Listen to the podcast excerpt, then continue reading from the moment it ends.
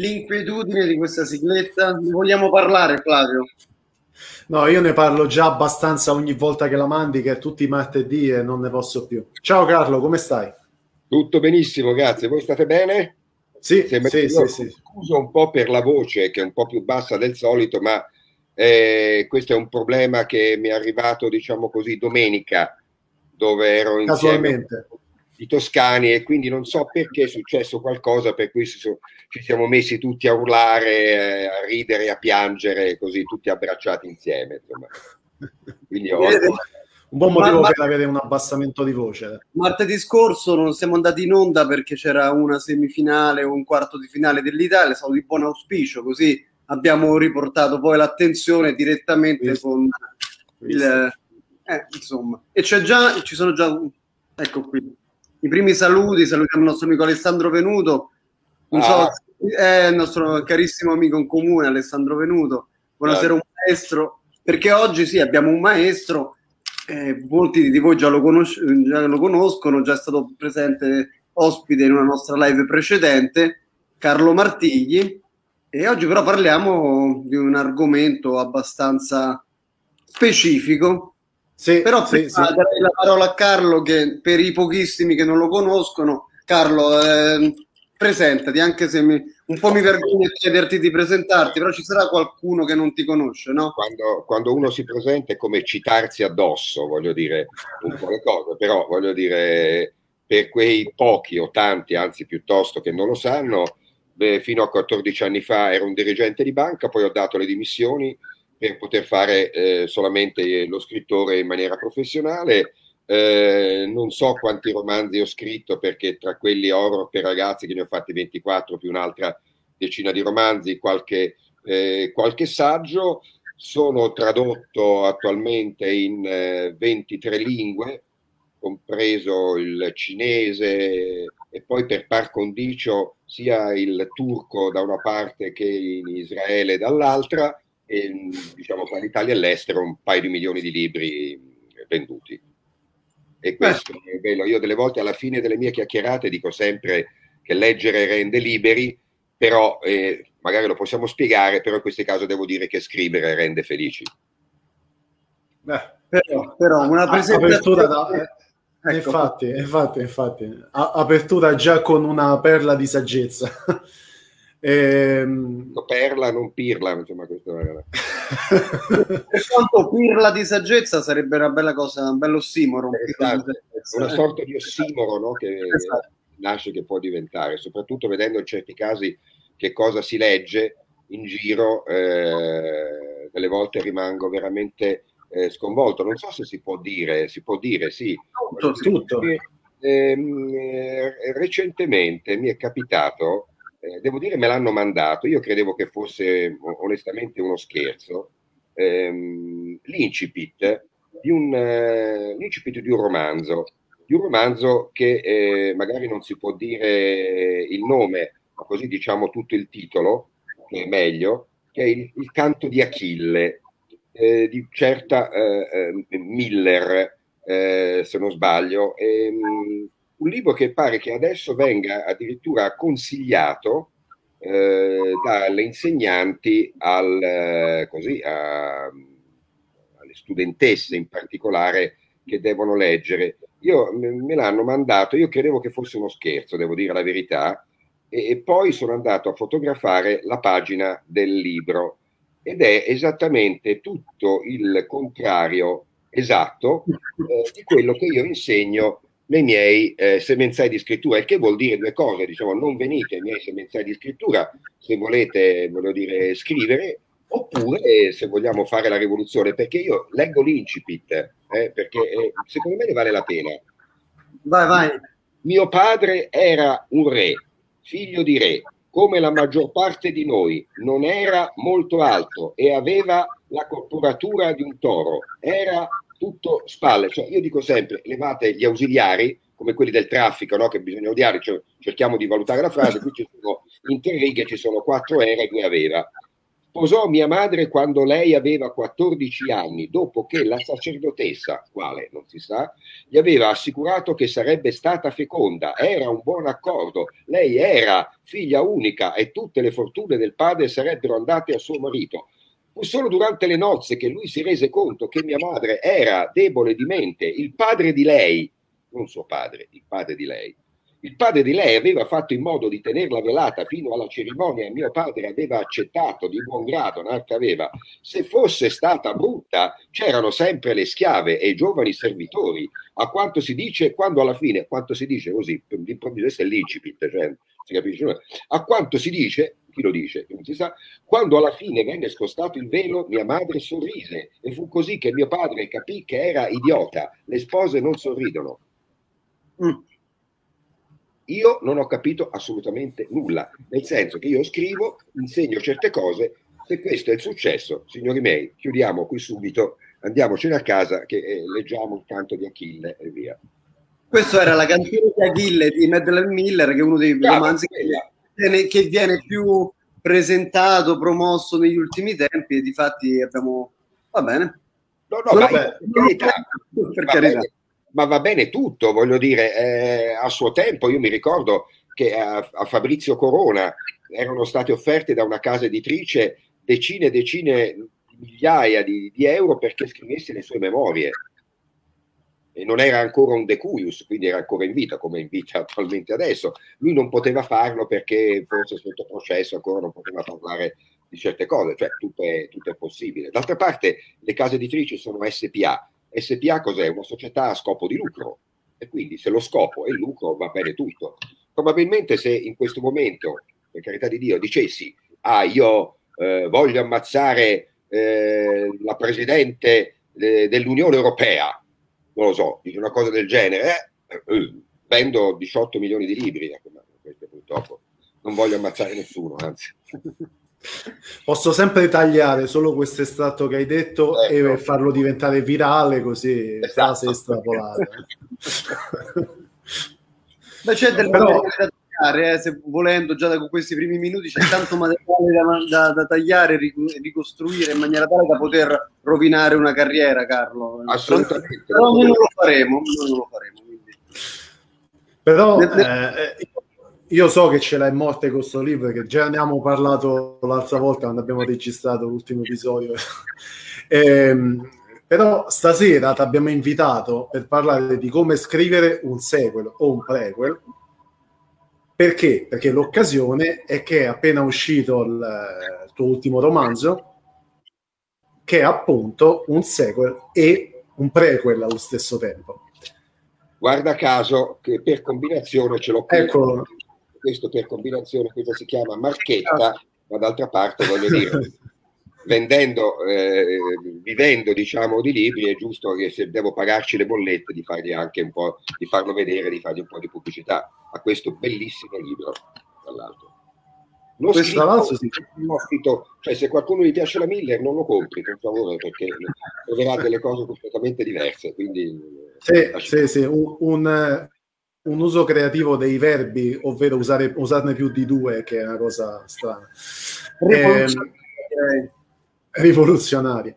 E allora io aprirei la serata a questo punto chiedendoti come si scrive un sequel o un prequel, insomma, come ci si può connettere dal punto di vista della scrittura creativa in maniera congeniale a una storia già completa ma eh, ampliarla, perché poi alla fine prequel o sequel significa ampliare quella storia.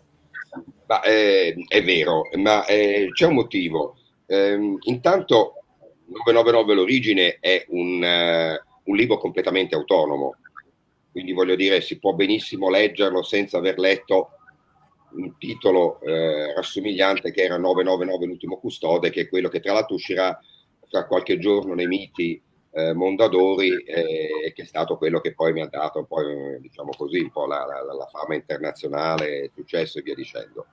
Ma perché prequel e sequel al tempo stesso? Perché in fin dei conti io sono rimasto in questi dieci anni un po' con la voglia di eh, raccontare perché esisteva questo ultimo custode e poi come andava a finire, perché nel, nel romanzo precedente diciamo, si finiva con una sorta di punto interrogativo. Ripeto, è un libro totalmente autonomo, però per chi delle volte avesse letto eh, 999 l'ultimo custode troverà sicuramente degli spunti che rimandano a questo romanzo. Dicevo prequel e sequel perché tutto l'assunto di tutto questo romanzo qui è l'esistenza completa di quello che è il eh, Vangelo della Maddalena. Ora voi sapete che eh, ogni tanto vengono fuori, in questi anni sono venuti fuori dei frammenti, ehm, frasi così prese da una parte e dall'altra, di quello che dovrebbe essere il Vangelo che Gesù ha dedicato direttamente proprio a, Ma- a Maria Maddalena, quella che probabilmente, secondo certe, certe storie o certe leggende, ma che hanno poi vedremo anche un fondamento eh, di carattere storico e pittorico, dovrebbe essere stata la sua, la sua sposa.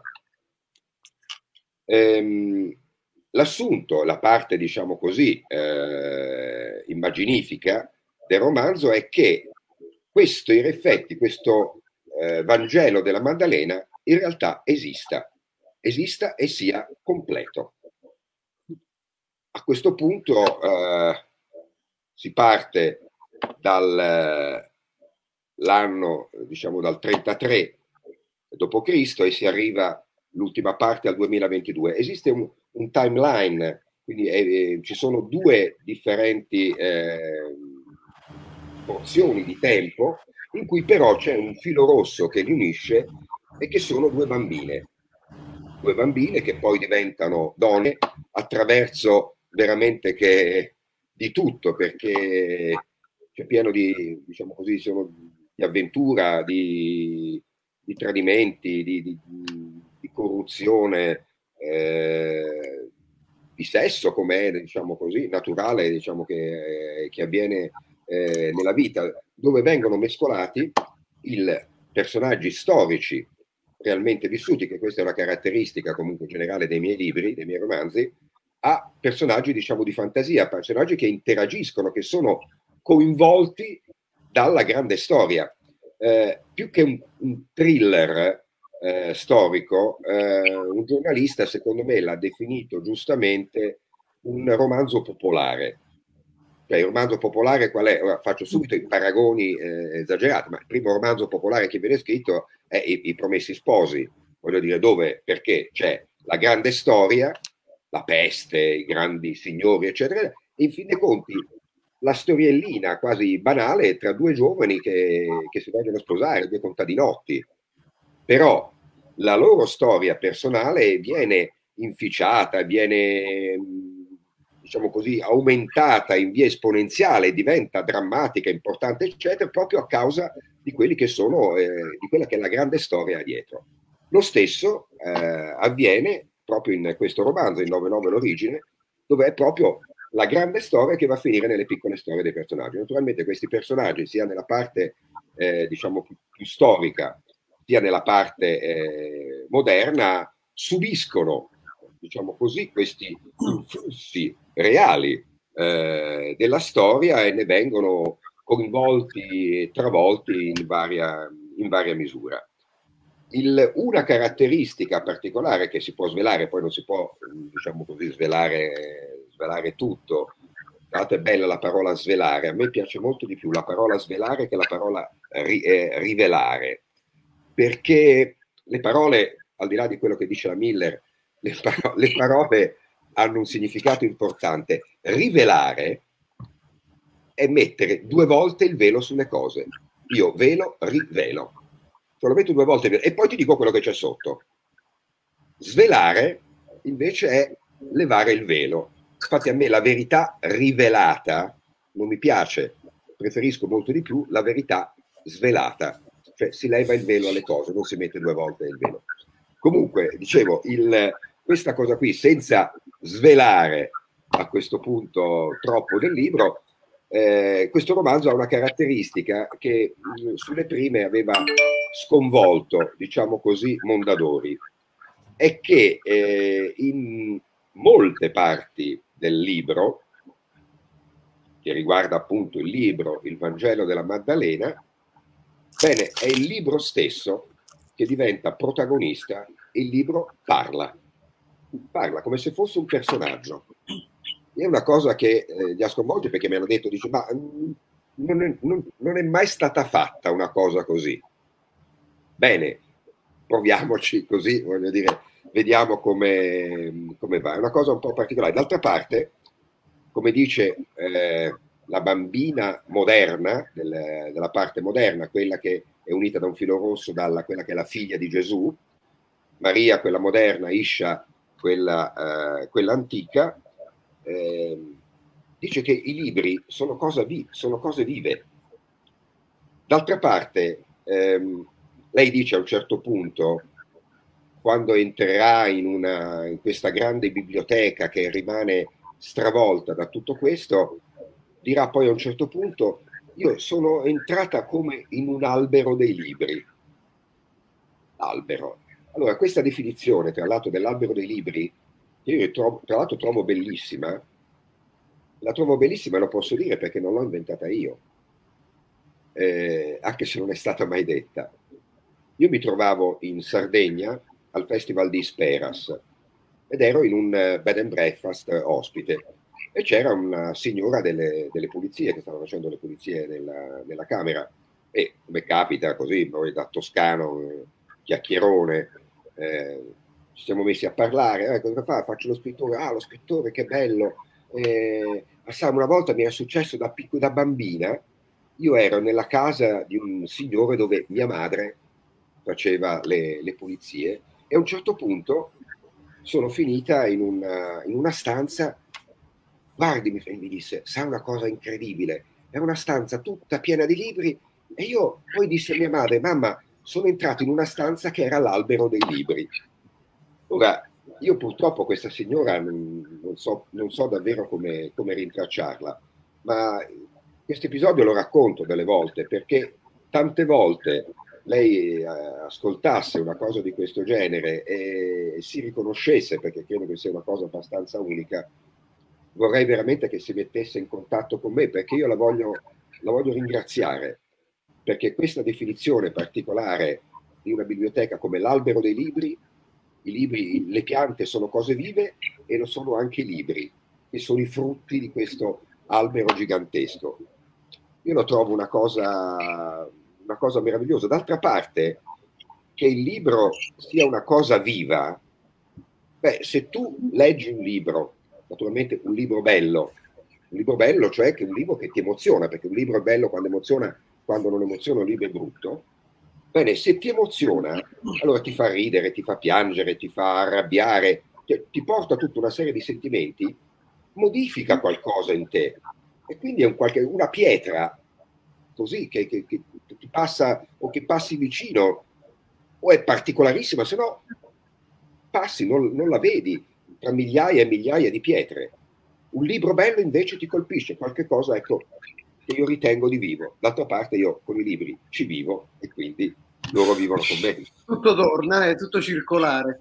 Tra l'altro Lorenzo che ha sottolineato la splendida metafora dell'albero dei libri, ma in realtà è davvero bella perché come dici giustamente tu, prendendo a prestito questa espressione di chissà chi che prima o poi ritroverai, insomma, eh, la, la, scrittura, la, la, letteratura, i libri è veramente un'espressione di vita, quindi che sia mm, l'albero di, di, di, libri che dà questi frutti, che poi ogni volta sono differenti, però hanno la qualità di essere sempre vivifici, vivifici anzi scusate eh, la, la sgrammaticatura, eh, però fondamentalmente è molto bella come situazione e come metafora. Ma è bella proprio perché quello che dici te è giustissimo. Eh, ricordiamoci quello che disse una volta Umberto Eco, cioè eh, chi legge, eh, ancora più chi scrive, eh, eh, gli viene permesso di vivere 5.000, 10.000 vite diverse, perché sono tutte le vite dei personaggi, delle situazioni, eccetera.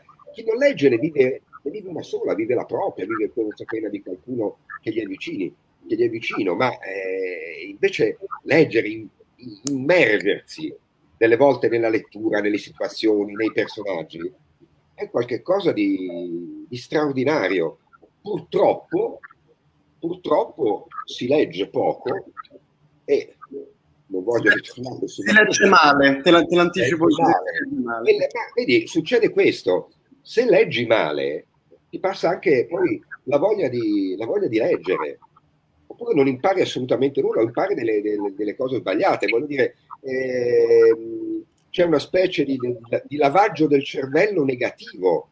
Eh, ai tempi del, dire, del fascismo venivano, eh, si diceva libro e moschetto, no? quindi il fucile e il libro. Dici, ah, che bello anche il libro, sì, ma solamente dei particolari libri che si dovevano leggere per continuare a fare il lavaggio del cervello continuando a far rimanere la gente ancora più ignorante, perché comunque concetto che delle volte lo diciamo anche abbastanza spesso, eh, più si è ignoranti, più si è manipolabili.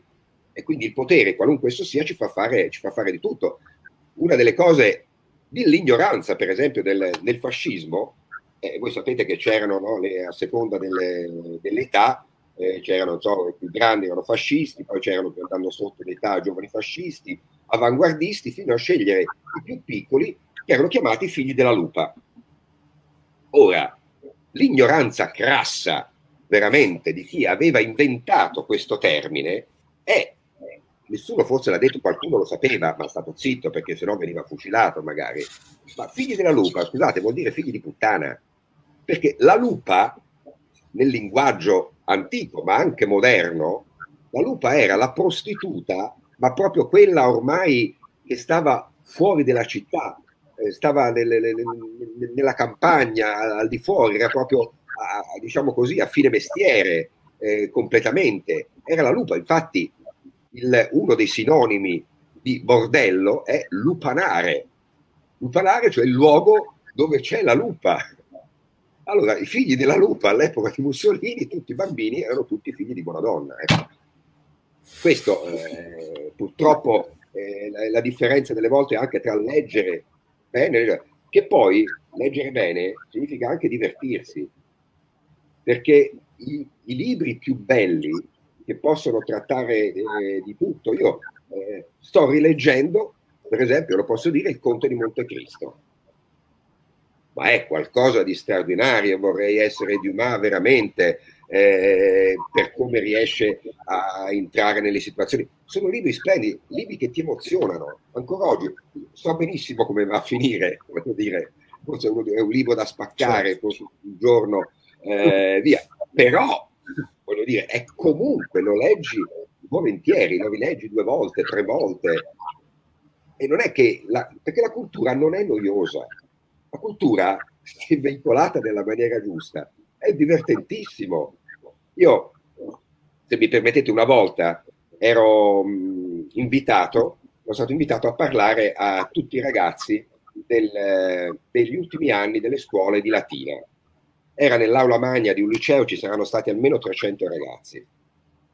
Un professore mi, mi fa un'introduzione, 10 minuti, parlando con una prosopopea, una supponenza veramente una noia mortale, il professor Martigli, il professore, cioè, tutte queste cose qua. Alla fine, dato che noi abbiamo sulle spalle due folletti, a destra il folletto buono che ci dice stai buono, stai calmo, a sinistra il folletto cattivo che ti dice fai casino, il folletto cattivo ebbe il sopravvento. Io cominciai a parlare con lo stesso tono del professore, dicendo più o meno una cosa di questo genere ringrazio il professor Taldetali, eccetera, eccetera, che mi ha insegnato. Io, anzi, ho pensato oggi eh, di leggervi una lettera, una lettera che scrive, naturalmente, che scrive l'8 dicembre del 1509, periodo che voi conoscete benissimo, lo scrive il Machiavelli, Machiavelli che voi tutti conoscete, il principe, l'avrete letto sicuramente, questi mi guardavano così, li vedevo che scivolavano sulle sedie, il quale, dicevo, scrive a Luigi Guicciardini, fratello del famoso Francesco, autore delle, delle storie d'Italia, quindi grandezza, questi poveracci di ragazzi li vedevo, quello ha parlato 10 minuti, questo ci tiene due ore, ci ammazza. E io gli leggo veramente questa lettera che avevo eh, trovato nelle mie ricerche. Questa lettera è una delle cose più ridicole, più divertenti e più volgari che siano mai state scritte veramente dell'8 dicembre 1509 da Machiavelli a Luigi Guicciardini. Tra l'altro c'è un episodio particolare, cioè lui racconta tra l'altro l'avventura con una prostituta, che è quello che le è successo. E il libro e il, la lettera comincia facendo i, i, complimenti a Luigi che si è appena sposato. Gli dice affogaggine Luigi e guarda quanto la fortuna, quanto sei stato fortunato, perché e lui dice più o meno eh, fottuta voi che, la, che aveste con lei, la potete fottere tutte le volte che vi pare. Molto carino, proprio l'idea del matrimonio, stupendo. Ma aggiunge una cosa, ma aggiunge una cosa che in questo momento è molto importante perché riguarda noi tre. Riguarda noi tre e probabilmente anche altri eh, giovani o più o meno giovani che ci guardano in questo istante. Perché Machiavelli non era sposato e quindi dice beato te che l'hai potuto fare tutte le volte che vuoi e aggiunge mentre io accecando per carestia di matrimonio perché anche nel 1509 si sapeva che un certo tipo di esercizio faceva diventare ciechi. E lui racconta anche questo. Io vi posso dire, al di là delle, della, della, cosa divertente, vi posso dire cosa è successo. 10, quindi alla fine della lettera volavano le scarpe, eh, tutto, battevano i piedi, la Romagna sembrava dover crollare da un momento all'altro, ovazione di tutti i ragazzi. Dopo 10-15 giorni mi chiama la preside e mi dice, guardi dottore che è successo un po' qualcosa, io guardi mi scuso tanto, forse è stato un po' troppo volgare, no no, ma non è per quello, è che adesso i ragazzi pretendono dagli insegnanti di leggere le opere dei classici in originale. cioè, 300 ragazzi che poi magari sono semi, semi che poi possono certo. dare, vogliono leggere le opere in originale. Perché? Perché si sono divertiti. Ed è pieno di queste cose qua, tutta la letteratura, dalle cose buffe alle cose eh, serie, ma raccontate in maniera meravigliosa, alle cose eh, veramente divertenti, simpatiche, da ridere. Se prendiamo l'Orlando Furioso, l'Orlando Furioso è una cosa straordinaria, racconta, sì è vero, delle cose sulla Luna, eh, ma quando a un certo punto parla che Astolfo, Re Astolfo e Fraio Fondo vanno alla ricerca della donna fedele, che diceva il metastasio, il eh, metastasio, tu, tu palle, no? Si dice questa cosa qua, diceva, che ci sia ciascuno dice dove sia nessuno sa. Lo riprende l'Ariosto questo, questo concetto e fa andare in giro per il mondo eh, re Astolfo e Fra Iocondo. Il re Astolfo che tra l'altro è stato tradito dalla moglie da un nano, così eh, dice l'Ariosto. Vanno in giro e finalmente trovano la donna fedele, una certa fiammetta, una certa fiammetta che è fedele, sì, ma a tutte e due. Infatti, quando vanno a dormire, Fiammetta sta nel mezzo, Astolfo e Fraio Condo da una parte e dall'altra, e ciascuno dei due ogni tanto fa del suo. Infatti, poi il racconto divertente che arriva uno, eh, e praticamente si butta nel mezzo, fa quello che deve fare con lei, e ciascuno dei due pensa che sia l'altro. Per cui alla fine una serie di equivoci, eccetera, eccetera, che è divertentissimo. Andatelo a leggere basta leggere l'episodio, scrivete anche su internet, voglio dire, Fiammetta, eh, Fiammetta, Re Astolfo e il Greco, perché questo tizio si chiamava il Greco, vi, vi divertite. Ecco, questo è lo scrivere, questo è lo scrivere di cose belle, di scrivere di cose emozionanti, lo scrivere di cose anche interessanti. 999 l'origine, ne parlavo ieri, ho fatto una piccola presentazione che mi hanno chiesto, ma ehm, lo posso leggere quest'estate al mare? È ovvio. Cioè, è un libro, è, si racconta di, di, amore, di morte, d'avventura e, e, tutto quanto. Ed è un piano di lettura liscio, divertente, emozionante. Poi, se uno vuole e ha voglia, perché allora quella frase particolare, quella cosa lì, magari rimane, allora vado ad approfondire come d'altra parte facevo io quando leggevo delle volte i libri di Umberto Eco, che a un certo punto leggevo anche delle parole, delle volte che non capivo. Mi ricordo una volta nel, eh, proprio nel nome della rosa c'è Guglielmo da Baskerville che dice ad Azzo, eh, a un certo punto gli fa, sì, questo mi sembra un buon entimema. Io che mi picco di sapere le parole, cioè, oddio, entimema che cos'è? Sono andato a vedermi sul vocabolario, tutte le cose, entimema è una sorta particolare di sillogismo la cui premessa maggiore può non essere vera. Una roba così, però non importa, ho imparato qualche cosa in più. Imparare è una cosa bellissima. Ma infatti te lo dicevo anche l'altra volta che, eh, che, che, questa è una cosa che in realtà riscontro molto nei, nei tuoi libri in generale è, è, il fatto che c'è sempre un livello di, di lettura pedagogico per così dire, nel senso che tu inserisci il più possibile temi, argomenti, aneddoti, eh, informazioni, eccetera, eccetera, eccetera, che il lettore comunque riceve, vuole. comunque coglie, comunque è in camera. Se lo e vuole, poi vuole, le prende, eh, se no passa avanti, passa oltre. Esatto, esatto. E poi, se, e poi ti spinge ad approfondire quell'argomento. Certo, è, è quello poi. Quando, quando, per esempio, non so, si parla a un certo punto nel libro della, del discorso che una, una, una ragazza dice ma eh, quello è il Papa, mi fa a un certo punto. Dice, ma è una donna? È una bambina? Quello rimane così, no, non è una donna, eh, perché la vede no, come una specie di gonnellone, così. Allora pensa, ma è una donna? Dice no, dice, ma perché non lo è? Domanda, no, la domanda di una bambina. E perché non lo è? Cioè, se ci si pensa anche il discorso di Gesù con la Maddalena, l'importanza che aveva la, no, la, la Maddalena, l'importanza della donna. Ehm, quando eh, c'era il periodo preistorico dove c'erano il, i cacciatori i raccoglitori, eh, l'uomo andava in giro, prendeva dalla natura tutto quello che, che trovava, no? E, come una madre, la natura, che gli dava così, senza, senza chiedere nulla in cambio. Lui arrivava, raccoglieva, prendeva dai frutti agli animali. E in quel periodo, periodo preistorico, tutte le raffigurazioni eventualmente di carattere divino sono rappresentate da, da figure femminili. Eh, la dea madre, eh, la Venere di Willendorf 30.000 anni fa e tante altre. Quando è che arrivano, arriva la figura maschile?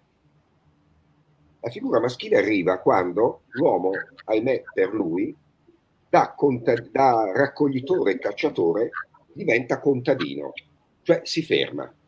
In quel momento, proprio perché si ferma, inizia la scrittura, quindi si passa dalla preistoria, pre-storia alla storia. La storia comincia quando l'uomo inizia con la scrittura.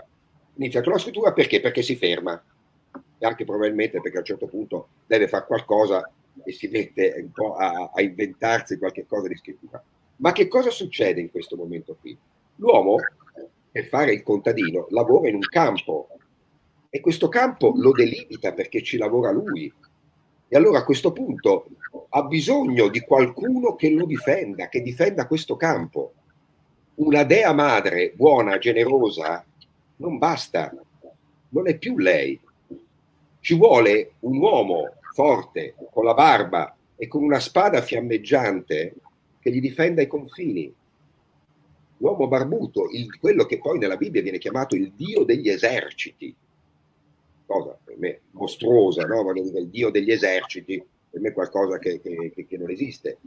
E allora praticamente cosa fa? L'uomo crea la divinità a propria immagine e somiglianza, come l'aveva creata prima nella parte femminile, così la ricrea nella parte maschile perché ha bisogno della parte maschile, della forza. E guardate, la cosa straordinaria è questa, che in tutte le leggende eh, che parlano così della, della, storia, dell'inizio del mondo, eccetera, eccetera, quando diventano, passano dalla tradizione orale alla parola scritta, io parlo del Veda, del, del Nu egiziano, eh, di quello adesso celtico, adesso c'è un nome particolare, non mi, Juan, adesso mi, mi, viene in mente la, la pronuncia, penso la sbaglierei comunque, ma iniziano tutte con l'uccisione della madre, l'uccisione della donna, della donna, della donna creatrice, e da quel momento inizia tutta la teoria maschile. Quindi, tradizione orale, la donna è per scritto, la donna viene uccisa, eccetera. E poi avviene quello che avviene. Dice il Papa, ma è una donna? Perché non potrebbe? Allora, è una frase buttata lì, una frase che uno può sorriderci sopra e continuare a leggere, però se vuole uno pensa e dice, già, perché non potrebbe essere una donna? che e cosa... questa capacità di disseminare appunto dubbi che poi chi li coglie li coglie, per il resto sono piani di lettura, questo è molto bello nella, nella scrittura, che anzi è il modo con cui si può anche coinvolgere il lettore anche attraverso la propria sensibilità, il proprio punto di vista, perché è vero che un libro racconta una storia e, e dà comunque dei messaggi, dei contenuti, però non è vero che il libro ha solo un messaggio, solo un contenuto, solo un'interpretazione, solo un punto di vista. E probabilmente io leggendo perché non è una donna avrei forse sorriso rispetto a, a, alla, alla, sottigliezza con cui un, un, una delle domande più ancestrali. Va, va, benissimo, va benissimo passarci sopra e andare avanti no? oppure perché si sorride e, e via. Oppure eh, si può un attimo riflettere già perché non lo è? Eppure se io sono cristiano, cattolico, eccetera, e, e, e, seguo quello che diciamo viene scritto nella Bibbia e si parte dalla creazione, per esempio nella Genesi, beh, nella Genesi noi sappiamo che la Genesi e la creazione è tutta un crescendo di perfezione. Quindi noi abbiamo prima le cose inanimate, poi ci sono la parte i vegetali, gli animali quelli più semplici, fino agli animali più complessi, fino ad arrivare all'uomo ma l'uomo non è l'ultima parte della creazione, perché poi l'ultimo giorno viene creata la donna. E allora se è vero, come è vero, che la storia e la religione ce lo racconta, che è tutto in crescendo e in, per, e in perfezione la creazione, allora la donna dovrebbe essere la creatura più perfetta che c'è diciamo, in, questo, in questo mondo. E allora perché è sottomessa? Perché non può essere papa una donna? Guardate, eh, una volta ero in, in Rai, a, a, Rai 1 lì a, lì a, Roma e c'era una trasmissione dove si parlava di un po' di cose e si parlava di, così di, di, di animali, facevano vedere delle figure di animali, eccetera. E io guardavo una cosa, ho avuto una specie di flash perché ho detto, ma guarda che cosa strana, in tutte le creature animali, tutte, gli insetti, eh, addirittura dei pesci, eh, gli uccelli, i mammiferi, il leone, la criniera, pensate il pavone, la, la, la, la, ruota del pavone meravigliosa, la pavoncella piccola, brutta, eccetera. Cioè tutte le specie di animali gli insetti con, con le antenne più particolari, i corni, il rinoceronte, tutto. È il maschio a essere più bello, più imponente, più spettacolare, più colorato. Perfino il merlo, che lo vediamo tutti i giorni, il merlo nero con questo beccuccio arancione, la merla più piccolina, marroncina, proprio demodé. Eppure nella specie umana è la donna che si trucca, che si fa bella, diciamo così, per la parte femminile si fa bella per la parte maschile. Mentre in natura è tutto, è tutto a rovescio. Allora delle volte così si può pensare un attimo, ci si può chiedere perché è successo tutto questo sono tutti delle volte così degli, degli, degli, degli spunti divertenti, ma ripeto, il, il, romanzo è un romanzo e basta, è un romanzo divertente, anche pieno, Però... pieno di ironia, ma se vuole, gli permette anche di pensare, se non vuole, se la gode sotto l'ombrellone, si diverte, alla fine dirà, come mi è già capitato di sentire, ma come, è già finito? è la cosa più bella che oppure un'altra persona, eh, infatti, un'altra infatti. persona che è venuta alla presentazione e mi ha detto, mi ha detto una cosa eh, le, le, devo, le, devo, le, devo, tirare le orecchie perché l'ho letto tutto e alla fine mi sono messo a piangere un uomo la parte del finale perché è, una, è un po' particolare ha detto che si è messo a piangere me lo diceva naturalmente con il, con, con il sorriso con tutto quanto eccetera ringraziandomi per avergli fatto provare un certo tipo di emozione.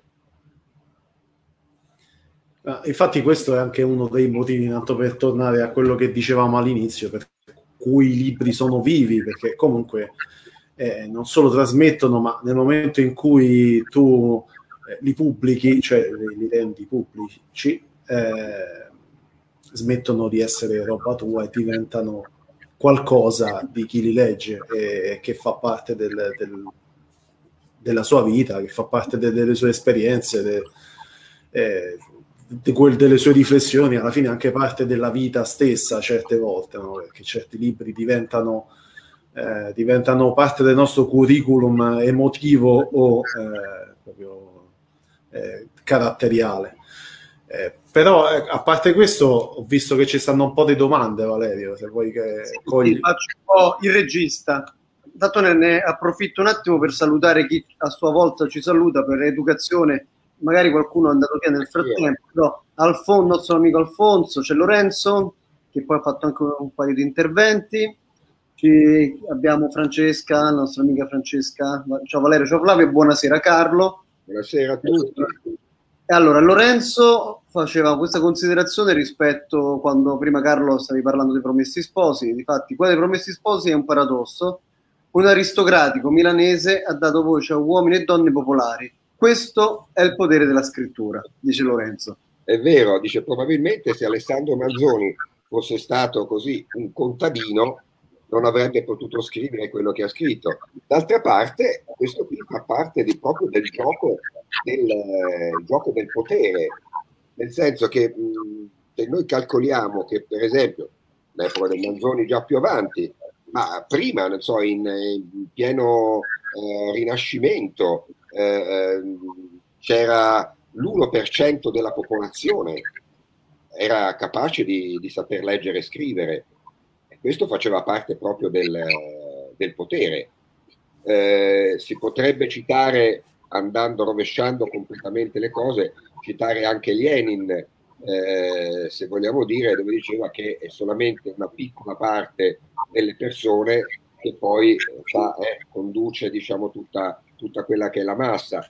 Cioè, lì è quello che ha detto la, l'ascoltatore è sicuramente un, un problema importante.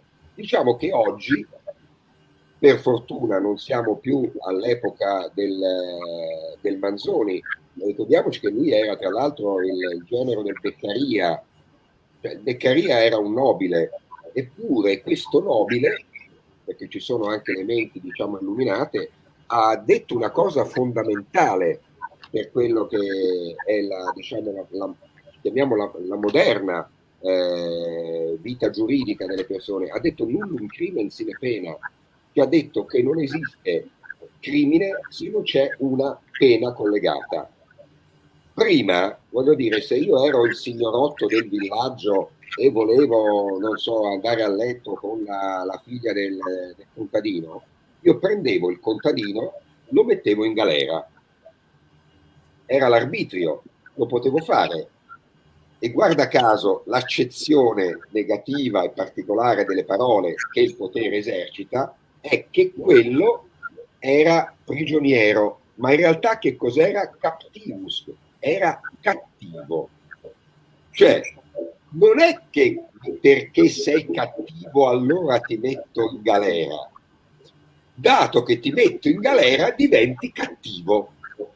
Voglio dire, no, è un rovesciamento delle cose. Quindi, voglio dire, eh, ci sono, diciamo, le, la parte di Oggi, per fortuna, ancora non ci siamo, però sicuramente se ci sono delle, delle persone che magari hanno, eh, leggono, scrivono, eccetera, eccetera, e non appartengono, dire, eh, a, non sono né figli di Bezos né della, né della regina Elisabetta, li metto un po' così, eccetera, forse riescono lo stesso a, diciamo, a, fare, a farsi conoscere a scrivere delle cose grigie, però è un tema sicuramente, questo qui che si potrebbe stare veramente delle ore a parlarci sopra.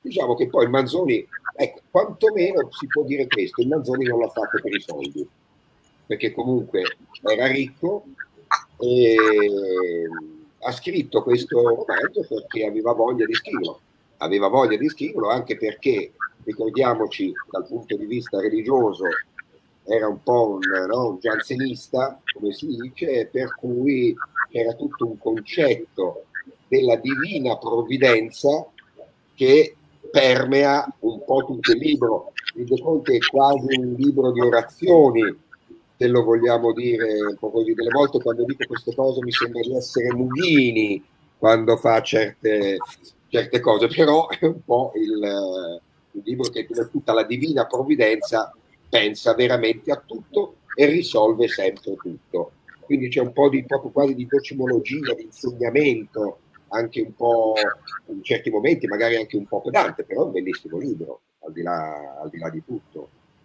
Cioè, se non lo leggi a scuola, diventa bello. Il problema è che a scuola ci sono i professori ignoranti che magari hanno letto solo dei pezzi, non lo leggono e perché gliel'avevano insegnato male continueranno a insegnarlo male e via dicendo. La dimostrazione dei Machiavelli è quanto di più esemplificativo possibile.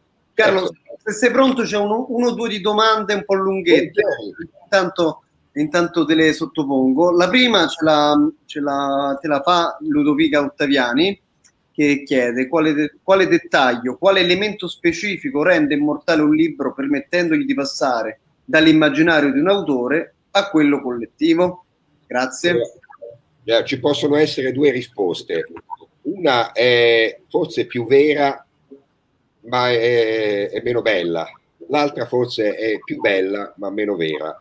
Quella eh, forse più vera, ma meno bella è che oggi il, ciò che rende immortale eh, un libro è la capacità dell'editore di eh, utilizzarlo come veicolo pubblicitario.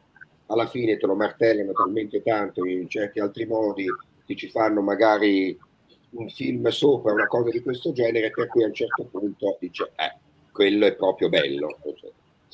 La parte meno vera più bella è quella che io credo che all'interno di ogni libro esistono dei un bel libro, un bel libro lo possiamo chiamare un libro d'oro. Eh? Bene, all'interno di un libro d'oro, quindi di un bel libro, delle volte ci sono dei diamanti, dei diamanti che sono sparsi qua e là, che sono qualcosa di straordinario, sono delle, delle volte delle frasi, dei, la raffigurazione di un personaggio, cioè quello che si potrebbe nel cinema si può chiamare diciamo il cameo, che rende veramente quel, quel libro immortale. Eh, cos'è che rendeva immortale, per esempio, il, i film di Hitchcock?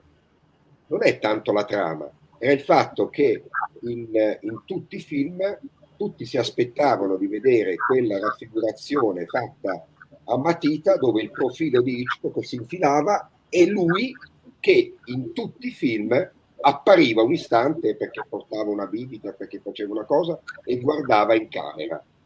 E questo ha reso immortale, voglio dire, quelli che sono i film di Hitchcock.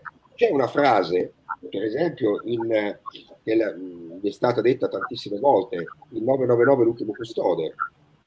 Non ne dico alcune, cioè già quella dell'albero dei libri credo che sia anche questa, scusatemi, ma un po' una, una, una cosa un po' immortale. C'è una frase eh, il 999 l'ultimo custode che me l'ha reso diciamo così quasi eh, più famoso forse di quello ancora che si meritava e a un certo punto c'è questa giovanissima prostituta che prende salva dalla caccia di, degli sgherri di Innocenzo VIII ehm, Picco della Mirandola non perché è vestito bene qualcosa no, no, proprio lo prende e il lettore perché la logica è importante nei romanzi il lettore si deve chiedere ma perché lo fa? Cioè, cos'è un escamotage, qualche cosa? E visto che il lettore se lo può chiedere, se lo eh, Pico della Mirandola lo chiede a questa donna e le chiede, Leonora scusa, ma perché mi ha aiutato? Non, non si vede che non si vede nessun motivo. E lei gli risponde, perché mia nonna mi ha insegnato che è meglio portare l'unguento al ferito piuttosto che la corona d'alloro al vincitore.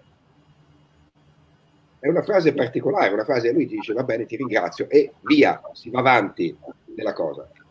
Però è un po' una tranche de vie questa cosa qua.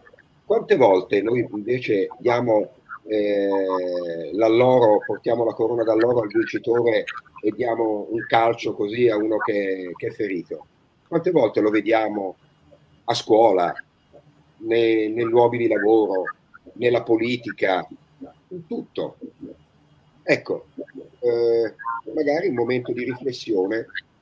E questa è una frase, non so se sarà immortale o meno, ma comunque questa come la biblioteca che è un albero di libri.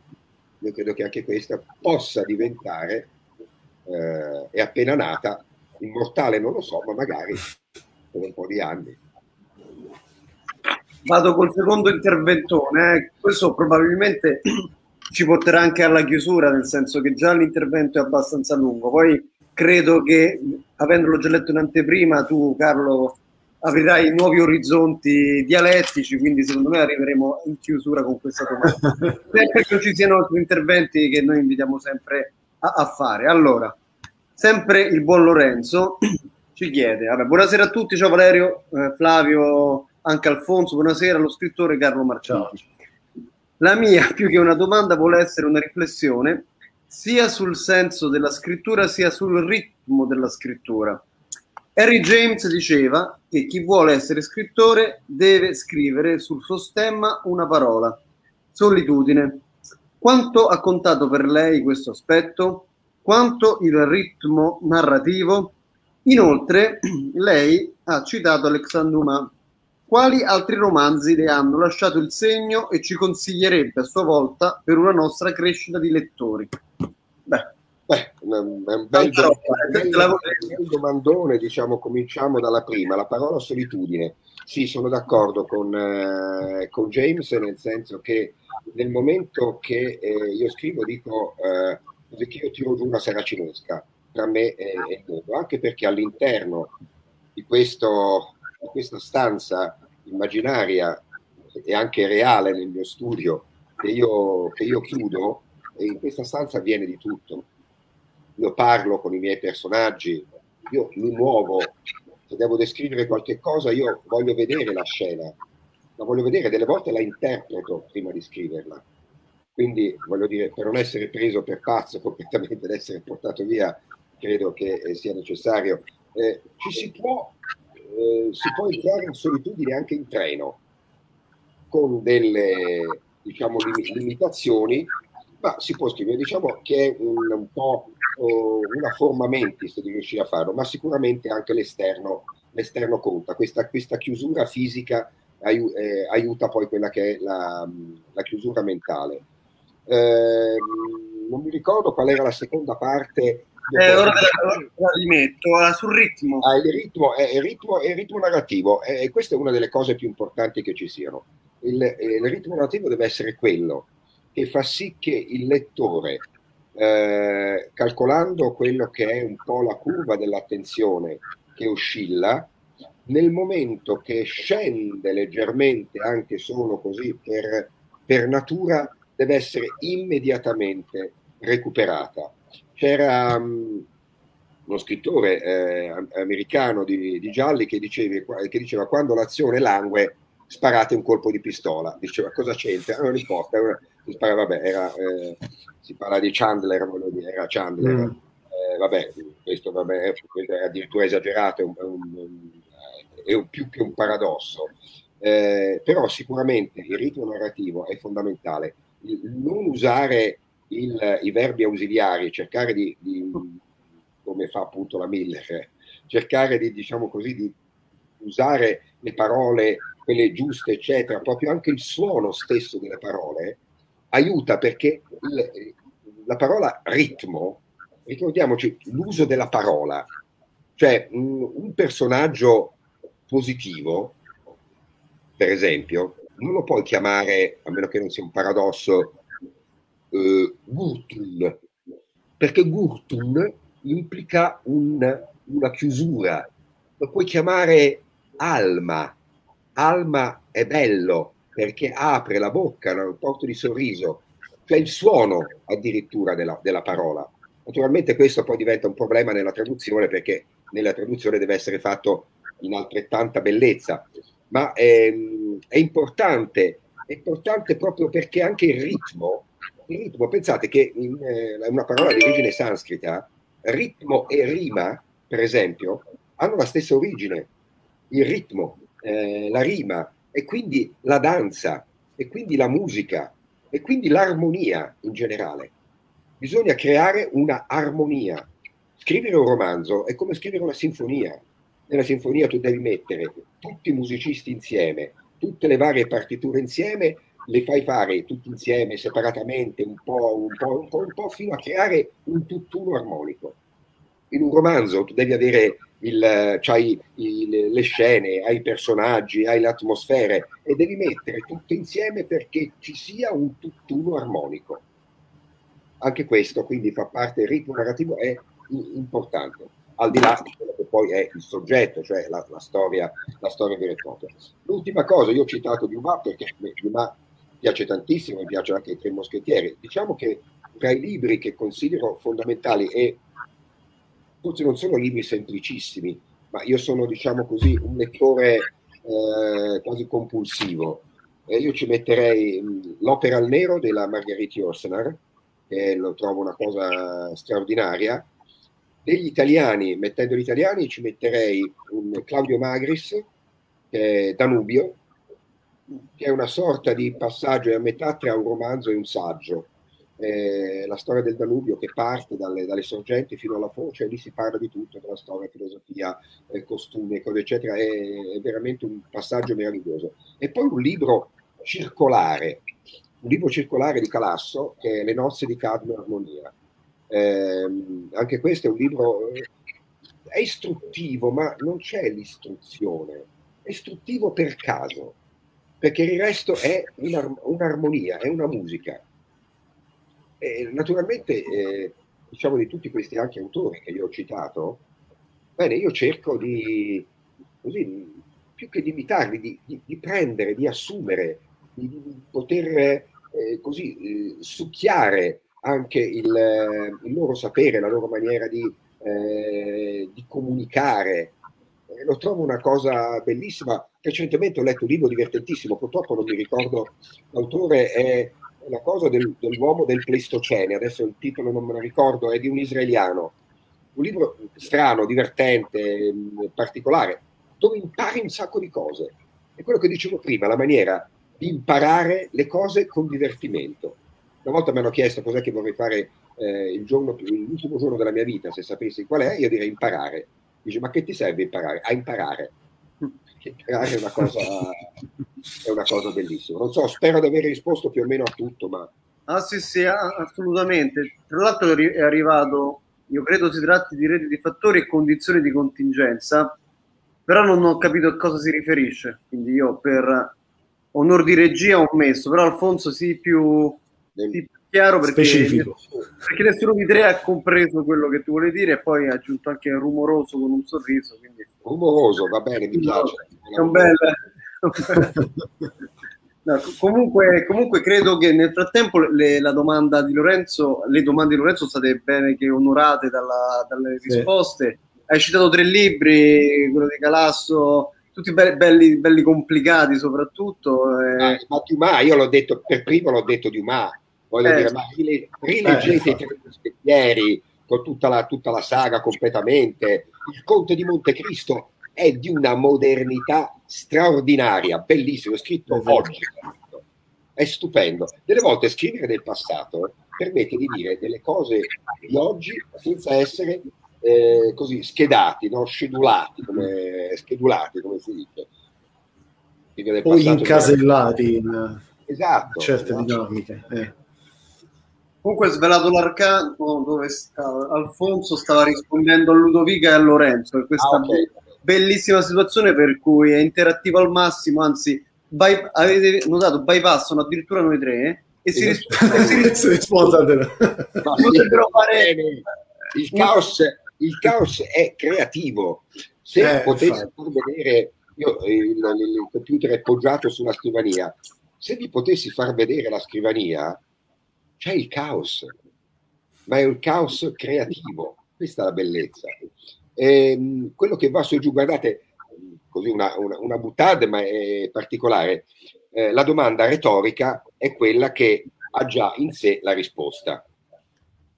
Bene, per capire, eh, per fare un esempio di, di, domanda retorica, quindi che ha già in sé la risposta, c'era stato un autore greco, non si sa il nome, infatti è chiamato l'anonimo autore del Periupseos, quindi intorno a questo, eh, che dice forse non preferiresti la grandiosità ineguale di Pindaro alla mediocrità impeccabile di Bacchilide? Bellissimo. Su e giù, su e giù, anche come nella vita. Si fa del, delle volte del casino, si commettono degli errori, ok, si cade, ci si rialza, ma si vive. La impeccabile mediocrità è quanto di più vicino esista alla morte. Che dire? Allora, naturalmente andiamo in chiusura, eh? Alfonso ah, dice c'è Eh, ok. Per, riman- per, rimanere in temi di, di libri immortali cla- class- che diverranno classici, insomma. Siamo alla fine, però io credo, come abbiamo... Aspettavo, aspettavo la citazione finale di Lorenzo, che, che generalmente Lorenzo fa sempre stato... citazioni, citazioni altissime, eh, mi aspettavo che parlasse, che ne so, che citasse eh, Nietzsche, la stella danzante, de, de, partorita da chi ha il caos dentro. La casuale fluttuazione del vuoto quantistico mi ricorda un personaggio amatissimo che è Franco Battiato. Eh, quasi... Assolutamente eh. che tra l'altro di Battiato eh, mi sono ritrovato se ho ancora un minuto, mi sono ritrovato sì, sì. a una presentazione con uno che ha scritto, con un autore che ha scritto un libro su Battiato e gli ho detto che fa tutto di Battiato, eccetera, e gli ho detto se corrisponde al vero quello che io credo, insomma, ho scoperto, quantomeno non, magari qualcuno lo sapeva già, che c'è nella canzone il centro di gravità permanente, eh, quando a un certo punto fa Gesuiti, eh, c'ho la voce che mi ha come Gesuiti Euclidei vestiti come dei bonzi per entrare a corte dell'imperatore dei Ming, no?